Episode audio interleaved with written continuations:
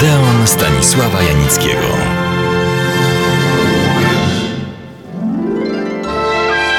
I nasz Odeon, jak Państwo zauważyliście, włączył się do świętowania stulecia niepodległości, ale to świętowanie nie polega na puszczaniu rac, gromkich okrzykach i górnolotnych przemówieniach.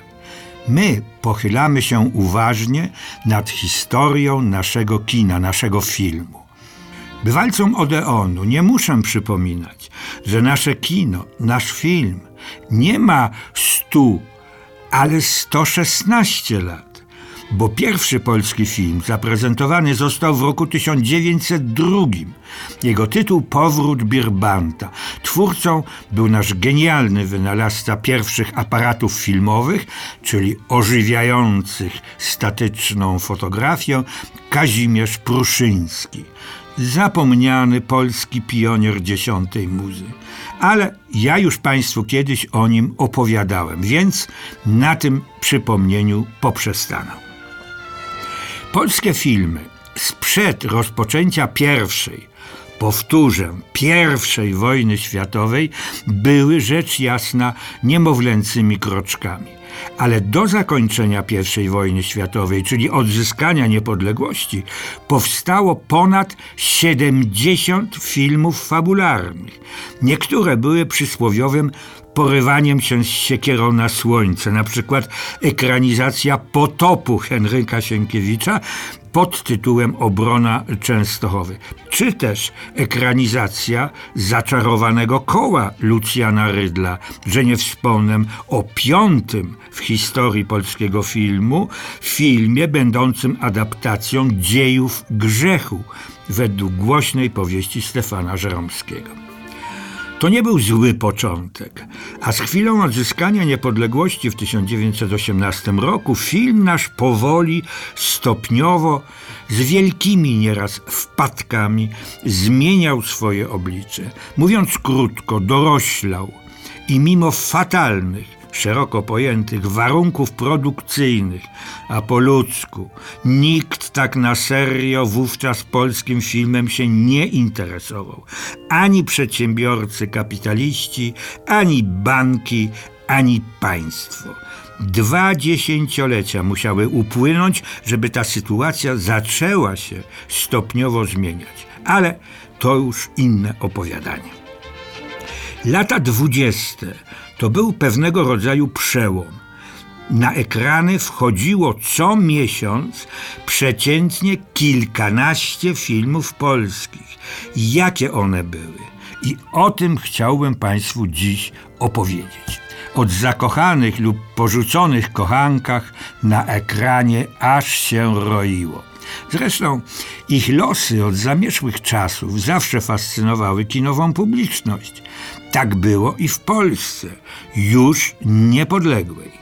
Mnie jednak, przyznam, zawsze bardziej interesowały te filmy, które z tego schematu się wyłamywały i proponowały coś nowego.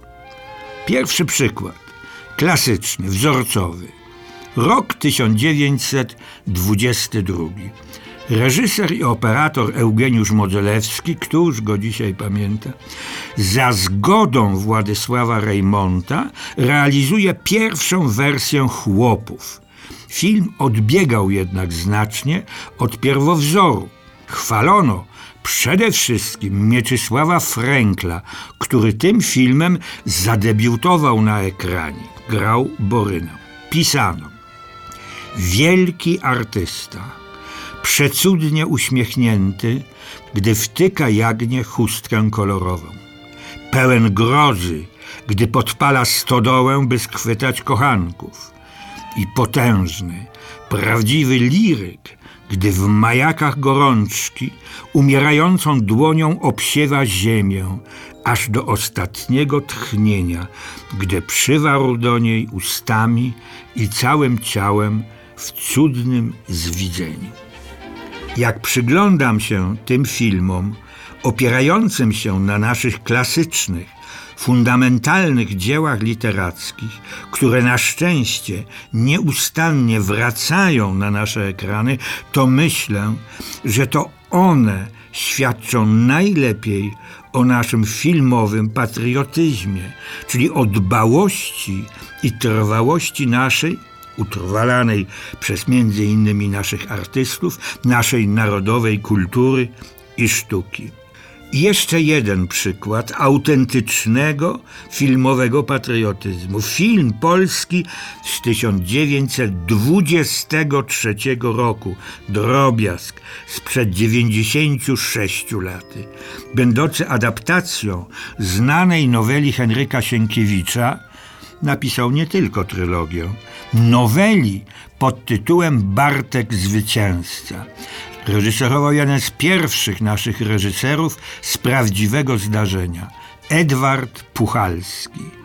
Oto streszczenie tej noweli, która w wierny sposób przeniesiona została na ekran. Bartek Słowik, chłop z Poznańskiego, zostaje zmobilizowany. Poznańskie okupują Prusacy i wysłany na front we Francji. Bierze udział w bitwie pod Gravelot, w której zdobywa francuski sztandar i wyróżnia się nadzwyczajną walecznością. Generał Steinmetz przypina mu własnoręcznie swój żelazny krzyż. Bartek wraca do domu. Sądzi, że jego zasługi zostaną przez Niemców docenione. Nic takiego się nie dzieje, wręcz przeciwnie. Bartek i jego rodzina są dyskryminowani, prześladowani za swoją postawę akcentującą polskie korzenie. W końcu ich gospodarstwo zostaje zlikwidowane, a oni muszą szukać pracy. Tak na marginesie. Bartek Zwycięzca według Sienkiewicza z 1923 roku był jednym z nielicznych, jeśli nie jedynym polskim filmem, który pokazywał, że zaborcami byli nie tylko Rosjanie, ale także Niemcy i Austriacy. Jakoś historycy i politycy tego nie zauważają. O tym, co działo się na polskich ekranach w latach dwudziestych, opowiem Państwu już za tydzień. Zapraszam do Odeon.